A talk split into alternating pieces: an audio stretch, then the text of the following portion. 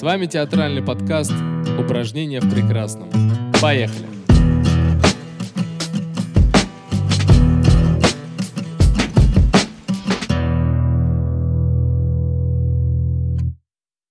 Всем привет, с вами театральный подкаст «Упражнение в прекрасном» и его ведущий Михаил Матвей. У нас в гостях студент мастерской Юрия Николаевича Бутусова Иван Шалаев. Ваня, привет. У Всем Вани привет. недавно была премьера спектакля «Буря». И первый мой ну, очевидный вопрос – как ты выбрал эту пьесу Шекспира и почему именно она? Слушай, ну у нас э, все началось с того, что у нас был семестр Шекспира на втором курсе. Вот, и Юрий Николаевич, да, нам это было, получается, да, первый семестр второго курса. А, вот, и как-то, когда мы к нему готовились, мы начали перечитывать пьесы, я решил пойти с конца, и первым прочитал «Бурю», самое из того списка, вот, ну и как-то, мне кажется, из-за того, что тогда была свежая голова, еще не затуманенная другими пьесами, она как-то больше всего больше всего запомнилась и влюбила в себя сразу же. Вот. Мы еще делали тессон «Летнюю ночь» с ребятами на том семестре. Собственно, да, как-то как нас она так тогда попала. Я изначально должен был делать э, другой спектакль. Вот, но когда летом, э, летом я решил просто перечитать Шекспира, там сначала прочитал «Короля Лира», потом вдруг э, нашел у себя на полке «Бурю» снова и снова ее открыл. И я еще был тогда на даче, в природе, в тишине и на Финском заливе у себя под Петербургом. Вот, и как-то все так совпало, и я понял, что, мне кажется, наверное, темы, про которые в ней есть, э, хочется про них, наверное, сейчас больше всего поговорить. Вот в этот момент какой-то времени и нашего нахождения в нашем, так сказать, может даже быть и финале нашего обучения. В самом спектакле ты значительные моменты а, самой пьесы, ты их убираешь и выводишь другие. А, вот там, допустим, у меня был опыт, я пробовал поступать на режиссерский факультет mm-hmm. с макетом и экспликацией бури. Mm. И для меня один из важнейших героев э, был вот э, Гонзало, который mm-hmm. там его блестящий монолог про то, да. как он хочет построить идеальный, по сути, такой коммунизм, мир. А вот скажи, почему ты там, допустим, или этот брат, который, а, Антонио, который хочет заполучить власть, и там целая история про Проспера, почему а, это все происходит. Почему ты эти моменты решил исключить из своего замысла?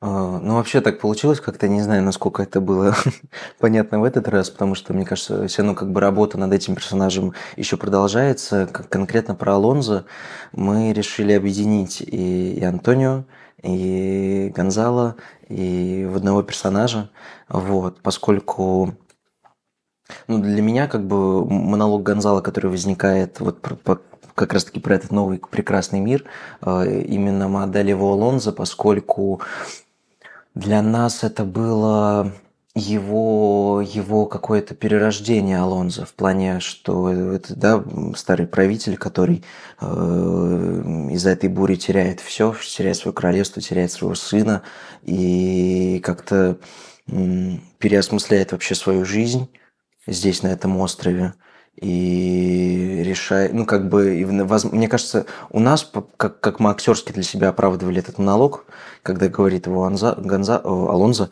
а, это, наверное, то, что он готов сделать для того, чтобы мы вернули этого его сына потерянного. Что он готов изменить вообще весь свой политический строй, изменить этот мир, сделать его лучше, и, ну, все для того, чтобы вернуть его пообещать ему этот мир, в, в котором он сможет жить. Вот, наверное, так. У тебя, допустим, там, если мы говорим про Калибана или про угу. Проспера, а, да, или про Духа Ариэля, а, у тебя, ну, как бы, мужские роли исполняют э, прекрасные Генки Витиса, а, вот, скажи, это как возникло? Ты изначально это задумывал или это постепенно в процессе репетиции ты понял, что надо? Слушай, на самом деле это я как бы делал это распределение, исходя, э, исходя из энергии артиста. Я как бы шел в первую очередь от того, как бы, э, какие персонажи есть и какие у меня есть артисты, и вот как их какая-то энергия и персонажа, и артиста, где она соединяется. Вот. Для меня было на самом деле абсолютно неважно, как бы э, мальчик он или девочка, и, и поэтому я, я почувствовал в какой-то момент в Алине те темы, э, которые есть в Колебане, э, в Жене, Вере. Я почувствовал, как, как что это есть внутри них эти темы, эти, и, мне кажется, в первую очередь, энергии, вот, которые, мне кажется, им мне было бы интересно посмотреть, как, как они соединятся. Вот. А у тебя спектакль а, больше рассказывает историю духов, mm-hmm. чем историю людей. Почему ты так вот решил именно вывести историю очень сложную там Калибана, объединить и сделать э, действительно одним из основных героев Ариэля, потому что он в какой-то момент, э, ну, его линия выделяется больше, чем линия там Фердинанда и Марианны и там прочих людей. Именно духи у тебя выходят в буре на первый план. Угу. Ну, поскольку для меня это какие-то колоссальные энергии, вот, которым, как бы, да, если так уж если уж так вот по-простому их делить, да, э, э, белый дух и черный дух, да, и как бы как, как вообще э, как вот эта черная материя Калибана, мы все-таки делали, пытались сделать из него не раба, грязного безобразного ублюдка там, а, а какую-то мы хотели найти в нем вот эту как раз-таки... Почему он нас и вышел в первый, на первый план? Потому что вот эта э, его энергия разрушения зла и э, энергия, которая как бы захватывала Стефана, нам было интересно как бы посмотреть на то, как человек может менять, э, как может он сподвигать других там на преступление, убийство, э, разжигать вот этот огонь, зависть, месть. Э, и как раз-таки вот Калибан как энергия, которая как бы вселяется в Стефана, которая может вертеть людьми. Она же все-таки это, как бы вот это Проспера говорит в начале, да, в монологе в своем первом, про то, что его брат как бы он поддался злой природе.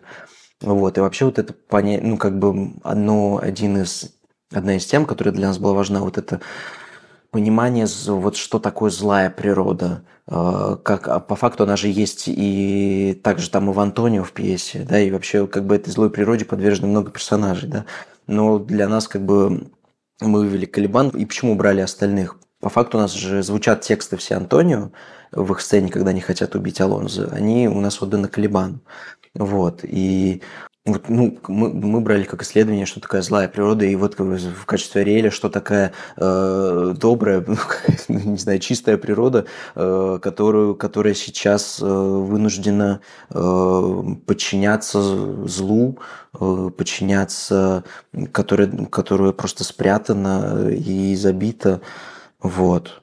А, у меня в какой-то момент возникла мысль, что этот остров и эта буря – это для тебя что-то сродни чистилища. Mm. То есть, где а, вот все духи, где человек остается один на один со своим грехом, со своим, а, своей неправдой, он в этом свободен, а, и прекрасный дуэт вот, Дворецкого и Шута, которые, по сути, обличают весь этот мир и сами в нем погибают. Скажи, правильно ли я понял? Или это моя театралическая нет, мысль. Нет, я думаю, ты правильно все говоришь. Ну, как бы да. Что человек остается один на один с собой и с, со всем, что он как бы успел нажить, и может это переосмыслить или наоборот сломать и пойти дальше, еще ниже. Насколько правильно понял, ты еще автор э, художественного оформления. Угу. Как ты находил, то есть для меня в буре самое главное было понять, одно из самых главных было понять, что такое буря, что, в, что происходит, как рушатся эти корабли. А, ты решил это, по-моему, грандиозно через эти батискафы, э, эту стихию раскрыть, как, как это все придумалось, как все находилось? Ну, слушай, на самом деле это все какая-то такая прекрасная воля случая, как обычно. Э, батискаф, ну, как бы аквариумы, например, все эти же. Летом, когда я только э, начал перечитывать и заниматься вновь бурей, моей подруге на день рождения в Петербурге подарили аквариум маленький с рыбками, который ей был совсем не нужен. Э, и она сказала, если хочешь, забирай. Вот, я их забрал, и я их у себя поставил дома, сидел, перечитывал и постоянно смотрел на них, и как-то бац, и потом появился большой аквариум, потом появилось еще 18 маленьких аквариумов. Ну, в общем, да. Вот такой вопрос. Бурю очень много а, людей и поклонников Шекспира хотят считать последним произведением Шекспира из-за последнего а, монолога Проспера, где он говорит «отрекся я от волшебства». Да. Ну вот мне как студенту Барташевича, я тоже думал, что буря последняя, и мне Барташевич говорит, там была еще пьеса, но она неудачная, поэтому все останавливаются на мотиве, а, вот, что буря последняя. Вот у тебя Проспера, он совершенно не волшебник, как я понимаю. Он человек с большим таким грехом, ну, в том, в том виде, что он это сила его, это магия, это его зло, которое его убивает. И мне кажется, очень верно, что ты убрал в итоге вот отрекся от волшебства, потому что это волшебство – это то самое зло. А вот скажи, кто для тебя Проспера? Он больше для тебя вот именно такой человек, который страдает от этой силы, или он как раз волшебник, который может что-то изменить на этом острове? Знаешь, это может быть какой-то ответ в плане размышления вокруг пьесы и насчет пьесы. Но мне кажется, на самом деле очень важно и в нашем случае, и вообще мы пробовали делать историю Проспер. Проспера. Мне кажется, это как угодно. А, но мне кажется, зависит, почему мы в итоге отказались от него. А, потому что, мне кажется, любой материал а, это так же, как с распределением. Нужно исходить и рассматривать и обсуждать только, ну, как я пока для себя понял, в определенном контексте, в котором он сейчас происходит. Конечно, если бы у меня, если бы, там, не знаю, первый, кто мне приходит в голову, у меня был бы Дрейден. Это была бы одна история. А, был бы у меня... Ну, сейчас у меня, у меня есть мы, коллектив, мы студенты, которым понятна э, тема любви, которым понятна тема потери, обиды, и в каком-то смысле, когда мы пытались выстроить историю Проспора, мы не находили в ней... Мы понимали как-то головно это, его проблемы, его темы, но вот этот просто всегда был вопрос, кто он, злодей э, или человек, который хочет все исправить. И в нашем контексте нас, четверокурсников, которым сейчас хочется рассказать историю не про старца, который доживает свой последний день и пытается все изменить или пытается всем отомстить. А, мы как бы, мы не он сейчас. Мы никто не можем находиться в его, на его месте сейчас. Поэтому мы и отказались от него как от персонажа здесь сейчас, который с нами проживает эту историю. И решили рассказать историю как бы другую, про то, как бы, про, скорее про обстоятельства, как мы живем в обстоятельствах, которые этот человек для нас задает. И в нашей истории э, просто про человек, который очень устал от э, зла, который хочет, который не умеет разговаривать, который очень устал э, который хочет поговорить с кем-то, который очень одинок. Для меня, мне кажется, если так говорить, как-то хочешь на самом деле всех всегда оправдать и простить. Э, и Проспера для меня, он очень на самом деле, ну как бы когда ты 12 лет находишься в этой обиде и в этом, в этой машине несправедливости, в этой такой иммиграции, в которой ты не можешь ни на что повлиять, в которой ты скован, когда ты остаешься один на один с собой, и с этим каким-то гигантским грузом обиты ранений, которые тебе как бы принесли, ты как бы вольно-невольно превращаешься в этого злодея-тирана. И для нас как бы это его выход, это это, наверное, исчезновение вот этого страха. И всех, кто живет на этом, всех, кто живет на этом острове, всех, кто попал на этот остров, и для самого Проспера, как бы вот это, это вообще тема страха, которую мы вообще взяли как одну из самых основных, и на, и, и на что он как бы он способен сделать с человеком, как бы он испаряется в этот момент. У всех причем. Расскажи, а что такое первый раз поставить спектакль? Ой, это на самом деле, наверное, какая-то... Я в первый раз почувствовал э, за 4 года, что я учусь.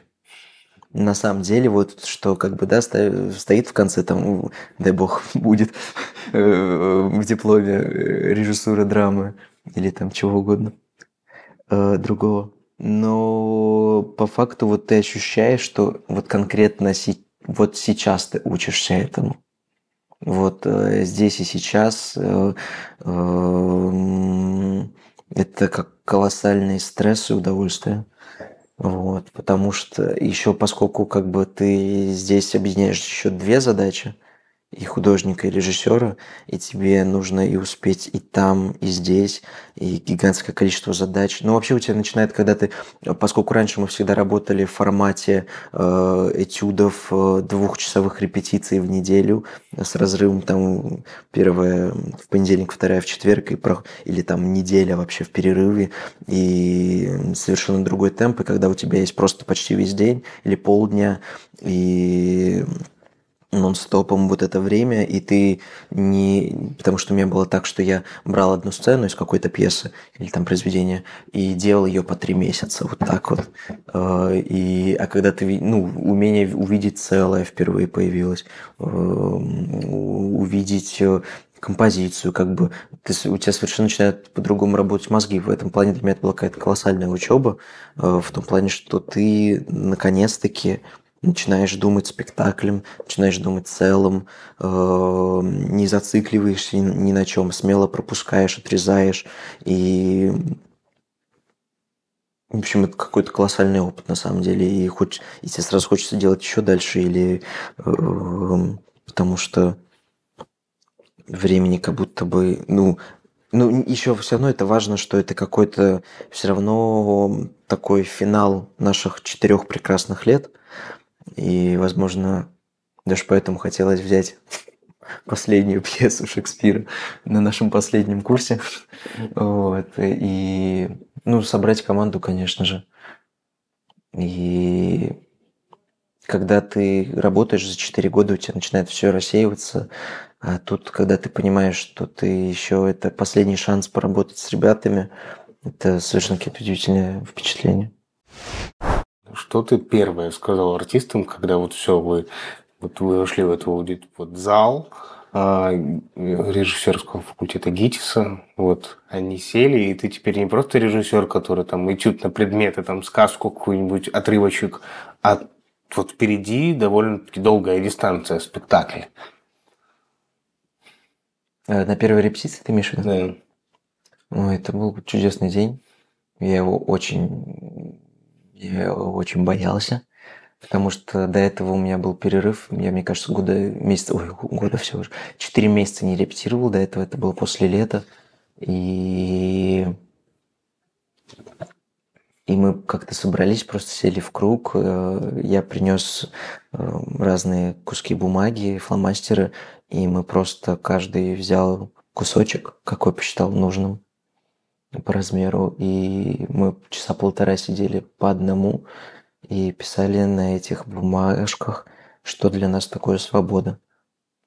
Вот. Все что угодно. Мы взяли на это час, и это был какой-то хороший старт. Вот, и после этого сели, прочитали, показали, что кто нарисовал, написал. И это как-то вот, как-то дало какой-то такой первый уголек в топку. Вот мы часто вспоминаем про эти бумажки, про эти слова, потому что, конечно, мы про них всегда забываем уже в моменте. Иногда осаживаемся и вспоминаем тот первый день. Вот, это дает какую-то силу. Что такое первая премьера? Знаешь, мне кажется, она еще, она еще не наступила. Мы меняем на самом деле все каждый раз. То, что вы видели сцены какие-то, их не было, например, на предыдущем спектакле. И финалы, Ну нет, финал как-то у нас устаканился более-менее, но этого ощущения не наступает.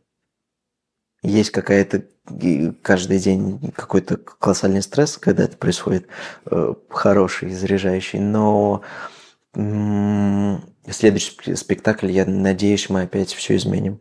Ну, потому что мы понимаем, что это, это еще не то, что мы хотим. Это еще мы меняем каждый раз порядок, мы меняем сцены, мы добавляем, например, сцена с Алонзо. Она была кардинально другая в прошлый раз. Он был вообще там один на сцене. Это был огромный монолог просто. Э, в этот раз это было так. Я понимаю, я это увидел. Э, мы понимаем, что это нужно делать по-другому, как и пару моментов в других сценах. И это как мне, я не знаю вообще, как закончится ли этот момент э, проб. И Поэтому я думаю, и вообще не хочется, чтобы она наступала. Хочется все равно продолжать, потому что как хочется продолжать дальше искать. Я потому что понимаю, я, я перечитываю какие-то еще сцены и думаю, блин, вот это еще туда нужно. И вот этот момент нужно повернуть в другую сторону, и вот это надо убрать.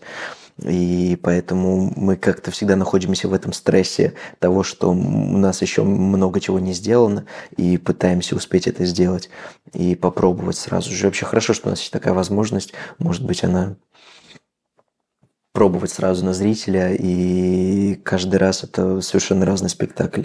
И мы еще стремимся к тому, чтобы назвать это премьерой, мне кажется. Каким театром хочется заниматься? Широко дышащим, открытым, в котором ты можешь э, делать то, что невозможно сделать тебе самому и сейчас, где э, смысл и слово идут только от сердца и не прикрыты ничем. Конечно же, честным. Чему учат на режиссерском факультете ГИТИС? Мне кажется, этому и учат. По крайней мере, мы пытаемся каждый раз стремиться к этому, чтобы быть честными друг с другом и говорить только про человека и про его ценность, про ценность каждой человеческой жизни. А, возвращаясь в этом контексте бури, там есть история очень молодых людей. Мариан и Фердинанд. А, и вот я хотел тебя спросить, а, насколько ты понимал, что есть определенный контекст, угу. который спектакль, а, на который спектакль немного намекает. А, это именно контекст тех обстоятельств, в котором вообще находится сейчас театр и находится сама магия театра. Вот э, осознавал ли ты это и как э, в таких условиях мог рассказать историю, ну, историю любви? Контекст? Да. Ну, любовь, она в любом контексте может родиться и должна рождаться, мне кажется, как раз-таки из-за невозможности э, чаще всего, которые дают контекст, э, чаще всего самые какие-то прекрасные чувства и рождаются, потому что этот контекст всегда их испытывает на это. Юрий Николаевич Путусов видел спектакль? Да. Что он сказал? Ну, что еще очень много работы впереди. Правильно ли я понимаю, что режиссура для тебя э, это в первую очередь процесс, то есть результат вот эта премьера, которая не очень интересная. Хочется именно всегда находиться в процессе. Да, да, еще потому что я понимаю, мы все-таки занимались ей тогда полгода, сейчас эти полгода. И это на самом деле, э, несмотря на то, что сейчас сроки были очень сжатые, и репетиции там длились буквально ну, как бы это были из-за того, что у нас очень большой график, все стоит очень плотно, все репетиции, но все равно как бы даже несмотря на маленький срок вот этого периода, и имея в виду тот большой период, нам дали, у нас было какое-то гигантское количество процесса, и мне кажется, решений, которые там внутри появились, тем смыслов и на спектакле, и пять еще других бурь. Вот. Время идет, плюс прошел год, с того момента, как мы начали этим заниматься. Много что поменялось, и мы поменялись сами, и с нами много всего, чего на курсе произошло. И вот этот процесс, и вообще это какое-то гигантское удовольствие сидеть. И вообще иногда и делать одну сцену по несколько дней, недель, месяцев, и искать, и микшировать это все, тасовать как-то, и искать, искать, искать, потому что в каких местах эта наша буря только не побывала. Это очень интересно, это очень ценно, и, конечно же, это какая-то еще, когда это все происходит с людьми, которых ты на самом деле честно очень любишь и очень уважаешь. И творчески, и лично, и профессионально. Это огромное удовольствие. В «Буре» есть, допустим, свадьба Мариана и Фердинанда, угу. которую Шекспир очень часто упрекали, что это написал совершенно не он, угу, потому да. что, ну, когда читаешь, там видно, что стиль совершенно другой. А, скажи, именно в момент свадьбы, как ты его решал, как к нему подходил, когда идет не просто там свадьба, а там бал духов. Mm. Ну, это вообще какой-то в какой-то композиции у нас это был вообще на самом деле финал. А, в том плане, что как раз-таки вот наконец-таки, что на этом мертвом острове возникает вот эти прекрасные духи, очищающие его от э, всех этих э, всех смертей, которые там успели наплодиться, э, от всего пластика, который туда успело принести на этот берег. И там был у Цереры вроде, я не помню, монолог про то, что какой прекрасен, какой прекрасный мир будет у этих двоих, и который что все теперь направлено только на них двоих, и ну, перед, ну, они передавали им какую-то эту эстафету вообще, и, конечно, это очень важный момент, мне кажется. А, и мы его в итоге не сделали, потому что как бы в наших каких-то вот этих условиях освобождение Фердинанда и Миранды, оно уже было их кульминацией в нашей, в нашей, вот в этой композиции. Вот. Но, конечно, это очень важный, мне кажется, момент, именно как если бы мы, в принципе, делали историю, наверное, про них. Фигура Калибана мы знаем, да, что тоже он вроде дух, да, сын ведьмы, э, которого пытали, по сути. Но Келебан совершенно, вот у тебя, вот мы говорили об этом, что он совершенно не злодей, и он как будто бы лишен злодейства. И мне в какой-то момент его история, а, она импонирует больше, чем история всего вокруг.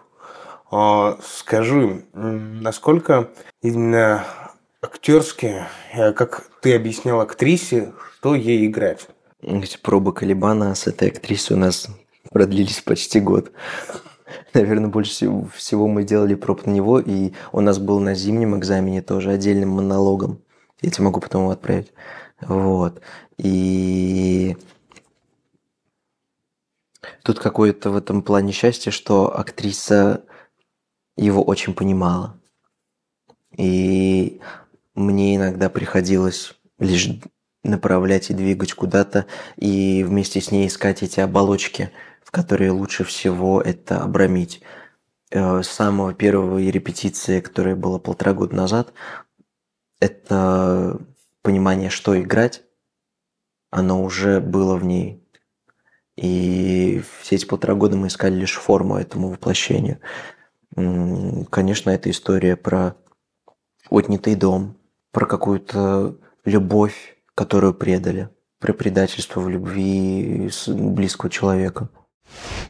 Что ты можешь пожелать людям, которые поступают на режиссерский факультет? Ничего не бояться и быть самим собой, потому что, мне кажется, когда я поступал, я как раз-таки обнаружил в себе впервые, мне кажется, на тот момент, мне было тогда 18 лет, и я впервые почувствовал силу и решил ничего не бояться, как будто бы именно там впервые. И идти во все, что мне сейчас подсказывает мое сердце и мысли, и очень им доверять. И доверять каждому своему импульсу, и бросаться в это так, как можно, и, и, и, и, говор, и в первую очередь говорить только о себе. В плане говорить о том, что волнует именно тебя, рассказывать и рассказывать, рассказать какую-то историю про себя в первую очередь, и про то, что ты за человек, и почему именно ты должен сегодня вдруг выйти сюда, и ты же выходишь и говоришь что-то про себя, и вот почему именно сегодня, какой ты сегодня. Пиши свой спектакль мечты. Фух. А, это спектакль, в котором каждый человек, который в нем занят, независимо от того, актер это, саунд-дизайнер, композитор или э, художник по свету, в котором каждый человек находится в контакте друг с другом, и каждому есть, каждому эта работа важна, потому что только если ты соберешь команду, в которой люб, любой спектакль в команде, которую ты собрал, и которая верит в твой путь, который вы начали, начинаете здесь, там может, мне кажется, родиться любой прекрасный спектакль. Только если команда объединена и доверяет тебе. У тебя есть еще желание поработать э, с другими пьесами Шекспира? Конечно, невероятно. Какими? Я, э, мы начинали делать и сделали, тогда у нас был тоже на экзамене э, «Сон летнюю ночь», и мы тоже очень долгое время и занимались. Я, ну, я правда очень, она тоже, эта пьеса как-то очень во мне осталась, и до сих пор, э, особенно когда зима, я переслушиваю плейлисты со сном в летнюю ночь, и э, каждый раз, ну, каждый раз э, начинаю его репетировать в своей голове. Очень часто это происходит. Спасибо тебе большое. С вами был театральный подкаст «Упражнение прекрасно». Его ведущий Михаил Матвеев. В гостях был Ваня Шалаев. Спасибо тебе. Спасибо.